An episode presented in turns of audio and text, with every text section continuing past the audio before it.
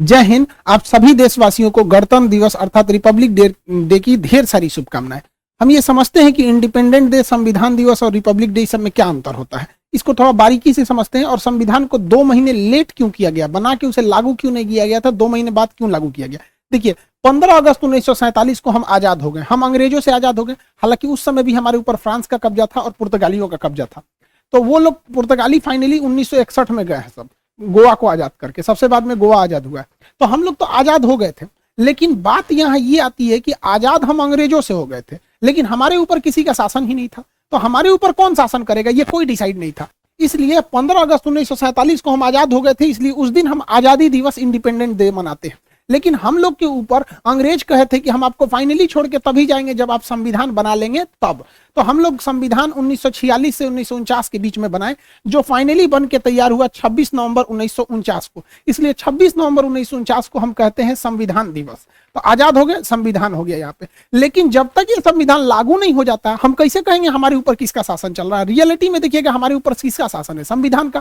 Supreme court, प्रधानमंत्री, राष्ट्रपति नीचे से ऊपर तक सब संविधान के अधीन काम करते हैं। तो संविधान बन गया था, लेकिन लागू ही नहीं हुआ था। इसे दो महीना बाद लागू किया गया। 26 नवंबर उन्नीस सौ उनचास से दो महीना जोड़ेंगे तो वो 26 जनवरी 1950 हो जाएगा। जिस दिन संविधान लागू हुआ, उस दिन हम लोग मनाते हैं रिपब्लिक डे। और रिपब्लिक डे का मतलब होता है भारत एक रिपब्लिक है। अर्थात यहाँ के राष्ट्रपति जो है, वो खानदानी नहीं होंगे, वंशानुगत नहीं होंगे, बल्कि चुन के आएँगे। राष्ट्रपति और प्रधानमंत्री हम लोग के यहाँ चुन के आते हैं। और इन्हीं लोग का हमारे ऊपर शासन रहेगा। इस वजह से जिस दिन हम आज़ाद हुए, उस दिन को हम पंद्रह अगस्त यानी स्वतंत्रता दिवस इंडिपेंडेंट मनाते हैं। संविधान जिस दिन बनकर तैयार हुआ था कि उसको मनाते हैं छब्बीस नवंबर को संविधान दिवस। लेकिन जिस समय हमारे ऊपर उस संविधान को लागू कर दिया गया, हम लोगों को संविधान के अधीन किया गया, उस दिन को हम मनाते हैं छब्बीस जनवरी के रूप में रिपब्लिक डे के दिन। यह हम टोटल मैटर ये समझिए कि इसे दो महीना लेट क्यों किया गया था, ये समझना है। तो अब हम इतिहास में चलते हैं, क्यों इतना लेट हुआ था। एक्चुअली जब द्वितीय विश्व युद्ध चल रहा था तो उस समय इंग्लैंड को बहुत ज़्यादा क्षति हुई थी, जर्मनी ने धो दिया था, लंदन पर पंद्रह दिन, पंद्रह रात बिना रुके बम गिराया था। तो इंग्लैंड की जनता जो थी, युद्ध से पूरी तरह त्रस्त थी। वहाँ कंजर्वेटिव पार्टी की सरकार थी विस्टन चर्चिल प्रधानमंत्री थे। उसी समय विपक्ष में जो थे लेबर पार्टी की थी जिसके नेता थे क्लीमेंट एटली। तो क्लीमेंट एटली ने कहा था कि अगर हम ए, हमारी सरकार आएगी तो हम भारत को स्वतंत्र कर देंगे। तो भारतीयों ने भी उनका समर्थन किया था और क्लीमेंट एटली की जब सरकार बनी तो वो भारतीयों को स्वतंत्र करने के पक्ष में आ गए। उन्होंने अपने तीन कैबिनेट मंत्री अब देखते होंगे भारत में भी कैबिनेट मंत्री होते हैं जैसे रक्षा क्षेत्र के कैबिनेट मंत्री राजनाथ सिंह है विदेश मंत्रालय के कैबिनेट मंत्री एस जयशंकर साहब है। तो अलग अलग कैबिनेट मंत्री होते हैं। तो उन्होंने अपने तीन कैबिनेट मंत्रियों को भारत भेजा, जिसको 1946 में वो भारत आए थे, जिस वजह से इसे कहा गया कैबिनेट मिशन। अब ये कैबिनेट मिशन जो था, इसने, इसमें तीन सदस्य थे। एक का नाम था क्रिप्स, एलेक्जेंडर और लॉरेंस। ये ट्रिक याद रखिएगा, एग्ज़ाम में पूछता है। क्रिप्स, एलेक्जेंडर और लॉरेंस, ये तीन सदस्य थे। इसका लीडर कौन था? तो इसका भी ट्रिक है। एल से होता है लीडर, एल से हो जाएगा पैंथिक लॉरेंस। तो लॉरेंस ही इसका लीडर था। एग्ज़ाम प्रोस्पेक्टिव से इसे याद रखिएगा, डेट और किसमें कितने सदस्य थे। ये तीन लोग हैं इन्होंने भारत को तीन बड़े काम करने को दिए। पहला इन्होंने कहा कि आप अंतरिम सरकार बना लीजिए और अगले पाँच सालों तक आप सीखिए कि सरकार कैसे चलाया जाता है। इसलिए आप देखिएगा, हमारे यहाँ चुनाव आज़ाद हो गए थे हम लोग उन्नीस सौ सैंतालीस में। है लेकिन हमारे यहाँ प्रधानमंत्री का चुनाव हुआ उन्नीस सौ इक्यावन में, बने प्रधानमंत्री बावन में। यानी ये पाँच साल जो सरकार चली थी, वो अंतरिम सरकार चली थी। हम लोग की ओरिजिनल सरकार नहीं थी। ये अलग टॉपिक है, इसको हम आपको एप्लीकेशन के क्लास में पूरा समझा दिए मेन आते हैं संविधान पे। इसी कैबिनेट मिशन में इन लोगों ने कहा कि आप लोग अपना एक संविधान बना लीजिए।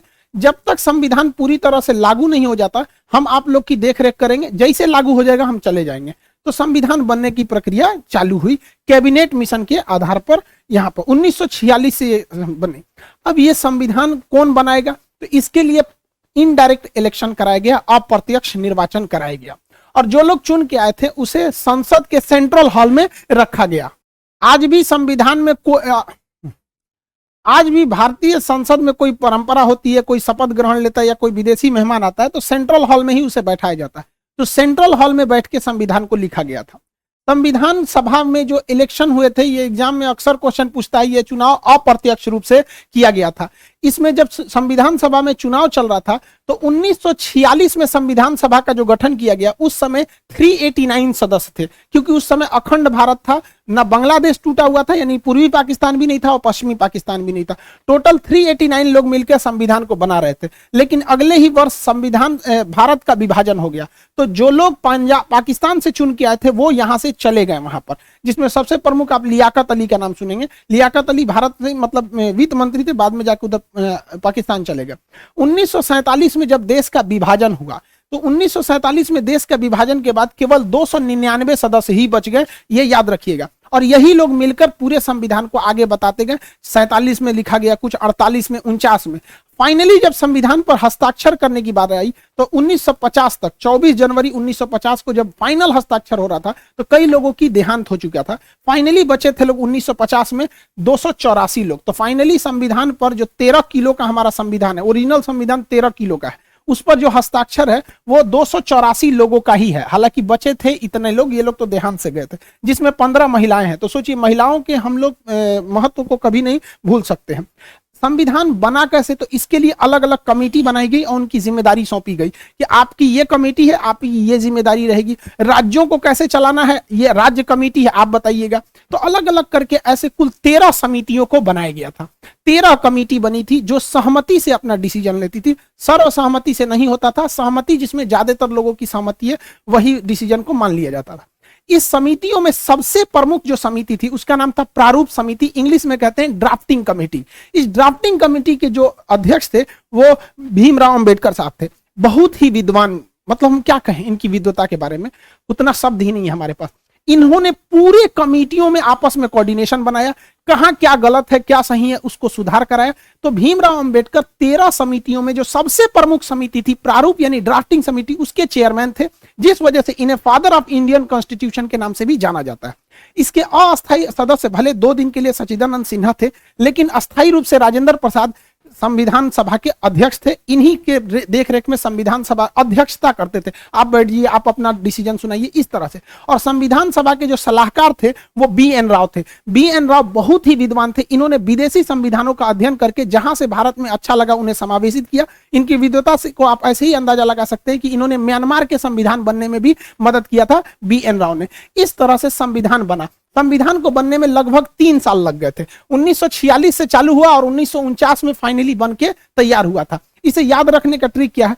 तीन साल में तैयार हुआ था। एक साल में कितने दिन हो, कितने महीने होते हैं? बारह महीने। तो एक साल में बारह महीने, आप तीन साल में ना बारह घटा दीजिएगा। जब आप तीन साल में बारह घटाते हैं तो बचता है दो साल, ग्यारह महीने और अट्ठारह दिन। तो ये ट्रिक के तौर पे आप याद रखेंगे, दो साल, ग्यारह महीने अट्ठारह दिन में टोटल संविधान बनकर रेडी हो गया था। जब संविधान बना था तो उस समय संविधान के कुल चैप्टर यानी भाग की संख्या 22 थी। एबीसीडी जोड़ जाड़ के कभी मूल कर्तव्य डाल दिए, कभी कुछ डाल के वर्तमान में 25 हो गए हैं। जो अनुच्छेद यानी आर्टिकल थे वो तीन सौ पंचानवे ही ओरिजिनली है। एबीसीडी उसका जोड़ के चार सौ अड़तालीस हो गया, ये आगे बढ़ते ही जाएगा यहाँ पर। लेकिन संख्या नहीं बढ़ेगी एबीसीडी ही करके जोड़ा जाता है। जब अनुसूची यानी शेड्यूल थे वो आठ थे, वर्तमान में अनुसूचियों की संख्या टोटल जो हो गई है, वो बारह हो गई है। तो इस तरह से संविधान को बनाया गया। इतने मेहनत और अपने प्रयास के बाद से फाइनली भारत का संविधान बना, जो दुनिया का सबसे बड़ा लिखित संविधान हो गया। अब इसको बन के तैयार हो गया 26 नवंबर उन्नीस सौ उनचास को। इस दिन हम लोग मना लेते हैं संविधान दिवस।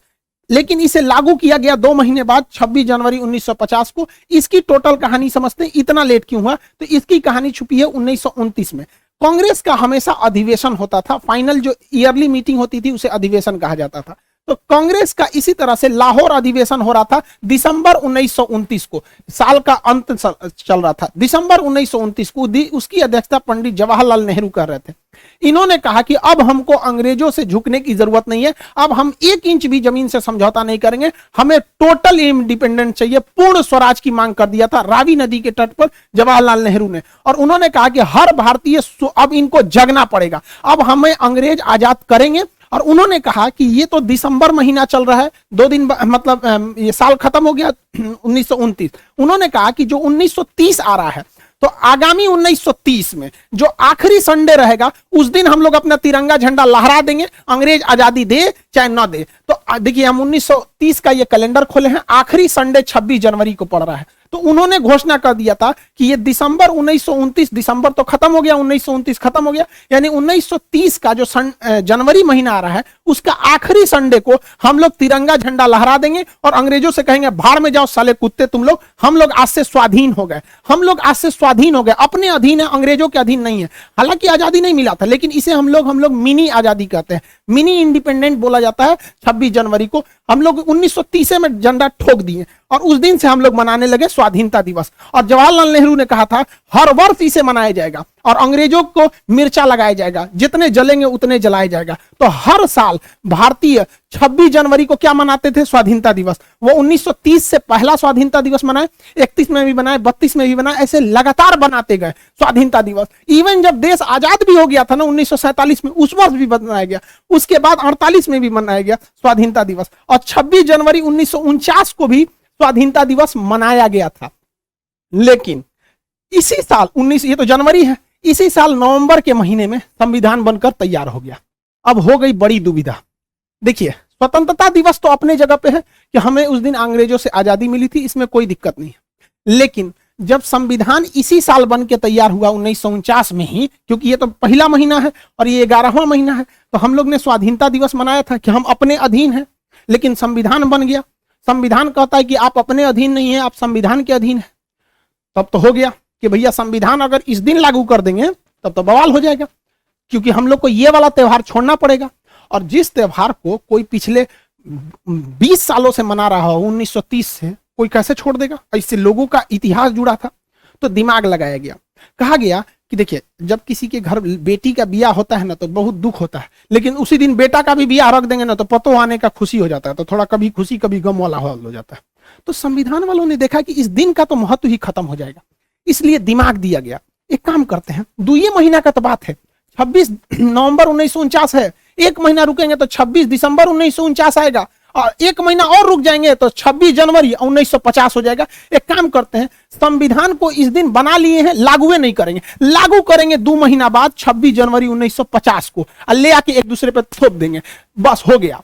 यहाँ जो स्वाधीनता दिवस मना रहे थे, उसके ऊपर चढ़ गया संविधान। और संविधान कह रहा है कि भारत एक लोकतंत्र रहेगा, यह, ये रिपब्लिक रहेगा, यहाँ के राष्ट्रपति का इलेक्शन होगा, कोई वंशानुगत नहीं रहेगा यहाँ पर। तो ये हो गया स्वाधीनता दिवस। तो जानबूझकर इस स्वाधीनता दिवस को बचाने के लिए इसको इसके ऊपर थोप दिया गया, वरना इसका महत्व कम हो जाता है, क्योंकि हम संविधान के अधीन हो जाते हैं। तो ये था टोटल संविधान को बनाने का। तो हम लोग 26 जनवरी आज ही के दिन संविधान को लागू कर लिए। हालाँकि बना लिए थे दो महीना पहले। तो हम लोगों ने इसे, दो महीना इसीलिए लेट किए कि हमारा 26 जनवरी यानी स्वाधीनता दिवस बरकरार रहे। इस दिन राजपथ पर परेड होता है। इस दिन ज़्यादातर हथियारों को प्रदर्शित किया जाता है। हमारी क्या क्या डिफेंस में है क्या क्या नए नए आविष्कार है, एक तरह का शक्ति प्रदर्शन कर लीजिए। इस चीज़ को हम लोग कह सकते हैं शक्ति प्रदर्शन। दुश्मन डरे, देखो हम लोग ने क्या किया है, मिसाइल, तोप, टैंक सब यहाँ पर दिखाए जाते हैं। और मुख्य अतिथि के तौर पर भी बुलाया जाता है। राष्ट्रपति तो झंडा फहराते ही है, प्रधानमंत्री भी रहते हैं, तीनों सेनाओं के अध्यक्ष भी रहते हैं, और मुख्य अतिथि को ही बुलाया जाता है, ये शुरू से ही परंपरा रही है। चाहे कलाम साहब हमारे राष्ट्रपति रहे हों, चाहे प्रणब मुखर्जी जी रहे हों, या रामनाथ कोविंद साहब रहे हों, हमेशा कोई ना कोई मुख्य अतिथि आता है। इससे क्या होता है कि उस देश से हमारा घनिष्ठता को भी दर्शाता है कि हम जो करीबी देश है, उसी को ही मुख्य अतिथि बनाते हैं। इस बार जो मुख्य अतिथि बनाया गया है, बुलाया गया है, बहुत ही सोच समझ के मतलब एशिया को पूरी तरह बैलेंस करने के लिए। एशिया का ये वाला एरिया कहलाता है सेंट्रल एशिया ये रूस से टूटे हुए हैं सर। इसमें पाँच देश आते हैं। Kazakhstan, Kyrgyzstan, Tajikistan, Turkmenistan, Uzbekistan. इन पाँचों देशों को, ये जो पाँचों देश हैं, इनको संयुक्त रूप से बुलाया गया है। पाँचों को चीफ गेस्ट बनाया गया है इंडिया में। इतना महत्वपूर्ण है कि इसके रास्ते हम लोग पूरे यूरोप में जा सकते हैं। क्योंकि ईरान के चाबहार बंदरगाह से हम रेलवे लाइन यहाँ ले जा सकते हैं और यहाँ से पूरे यूरोप में एंट्री कर सकते हैं। तो ये सेंट्रल एशिया से हमारा रिलेशन बनाना बहुत ज़रूरी है। सेंट्रल एशिया इतने महत्वपूर्ण है, ये आप अंदाज़ा लगाइए। इस्लामिक ऑर्गेनाइजेशन की जो मीटिंग हो रही थी पाकिस्तान में तो इन लोगों ने उसकी मीटिंग छोड़ के भारत की मीटिंग को अटेंड कर लिया। चाइना इससे इतना डरा हुआ है कि आज 26 जनवरी को ये लोग मुख्य अतिथि के रूप में हैं। चाइना कहा कि आप हमारे पास आइए ना 25 जनवरी को। तो ये कहा सर की कौन सी खिलवाड़ समझे हैं? हम चीफ गेस्ट बने हैं, कैसे एक दिन में वहाँ चल जाएँगे, यहाँ चल जाएँगे, नहीं आ पाएँगे। तो चीन कहा कि तो गड़बड़ बात है, ये तो भारत के फेवर में चल जाएगा सब। गड़बड़ हो गया। कहा कि ठीक है, हम लोग जूम पे मीटिंग कर लेंगे वर्चुअल मीटिंग इतना डरा हुआ है। तो बहुत बेहतरीन मतलब फॉरेन पॉलिसी भारत की जा रही है। ये अच्छी बात है हमारा। तो आप ये समझ गए कि हम लोग को आज़ादी कब मिली थी? आज़ादी मिली हम लोग को 15 अगस्त उन्नीस को। देखिए, इस दिन देश बना नहीं, इस दिन देश आज़ाद हुआ। हालाँकि कई लोग का चौदह में वास्को डिगामा भारत की खोज नहीं किया था। भारत पहुँचने वाले रास्ते की खोज किया था। भारत का कोई व्यक्ति नहीं बता सकता है कि भारत का प्रारंभ कब से हुआ। कोई नहीं बता सकता। है इसका कोई आरंभ नहीं है। हाँ पाकिस्तान का जन्म ज़रूर हुआ था 14 अगस्त उन्नीस को। इससे पहले पाकिस्तान का कोई इतिहास नहीं है। पाकिस्तान के इतिहास की किताबों में यूरोप का इतिहास पढ़ाया जाता है, क्योंकि इनका अपना तो कोई इतिहास नहीं। तो पाकिस्तान का इस दिन जन्म हुआ था और हम लोग को इस दिन आज़ादी मिली थी। तो जन्म और आज़ादी में अंतर होता है। हमारा जन्म नहीं हुआ। गीता में भगवान श्री कृष्ण ने कहा था कि जिसका जन्म हुआ है, उसकी मृत्यु निश्चित है। देखिए, हम और आप गलत हो सकते हैं। गीता की बात तो गलत नहीं होगी। चुट्टे का जन्म हुआ है, इसकी मृत्यु निश्चित है। वापस आएगा ये भारत में यहाँ पर, और हम अखंड भारत हो जाएँगे। ये हम लोग की भी कामना है। लेकिन एक और बात संदेश की, देखिए 26 जनवरी के दिन किसी भी तरह का प्रोटेस्ट स्वीकार्य नहीं है।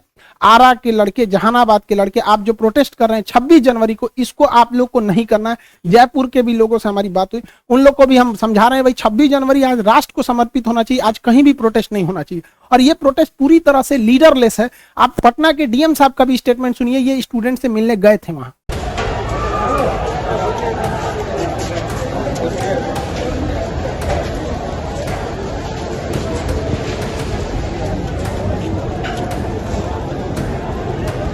प्रॉब्लम यही है कि लीडरलेस हैं।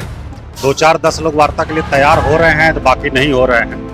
तो अभी रेलवे से भी हम लोग बुला रहे हैं पदाधिकारियों को, इनकी समस्याओं को सुन लें और जो समाधान हो सकता है उसका समाधान करें। पूरी तरह से रेलवे का मामला है।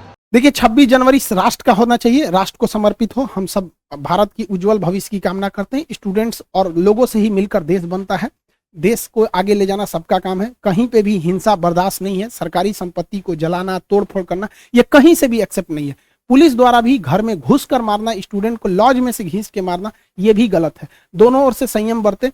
रेलवे ने भी इस पर अपनी कमेटी बैठा दी है। पाँच लोगों की जो इस पे सुनवाई करेगा। अब इस कमेटी में क्या रिपोर्ट आएगी इसके आ, ये अभी कोई पहले प्रिडिक्ट नहीं कर सकता है। फ़िलहाल एग्ज़ाम को कुछ समय के लिए पोस्टपोन किया गया है और कमेटी की रिपोर्ट की वेट किया जा रहा है। आप लोग भी वॉच एंड वेट कीजिए और अभी शांतिपूर्ण व्यवस्था को बनाए रखिए। 26 जनवरी को कहीं भी आप प्रोटेस्ट मत कीजिए बाबू। आप कहाँ बेकूफी करिए? देश को समर्पित कीजिए ना। आपके पास दिन थोड़ी हो गया आपके पास पूरे का पूरा साल बचा है। आप शांतिपूर्ण ढंग से प्रोटेस्ट कीजिए। कहीं से भी आप लॉ एंड ऑर्डर को नहीं बिगाड़िए। ये आपके लिए सही नहीं रहेगा। हाँ ये चीज़ आप में एक ही सही है कि आपका लीडरलेस है।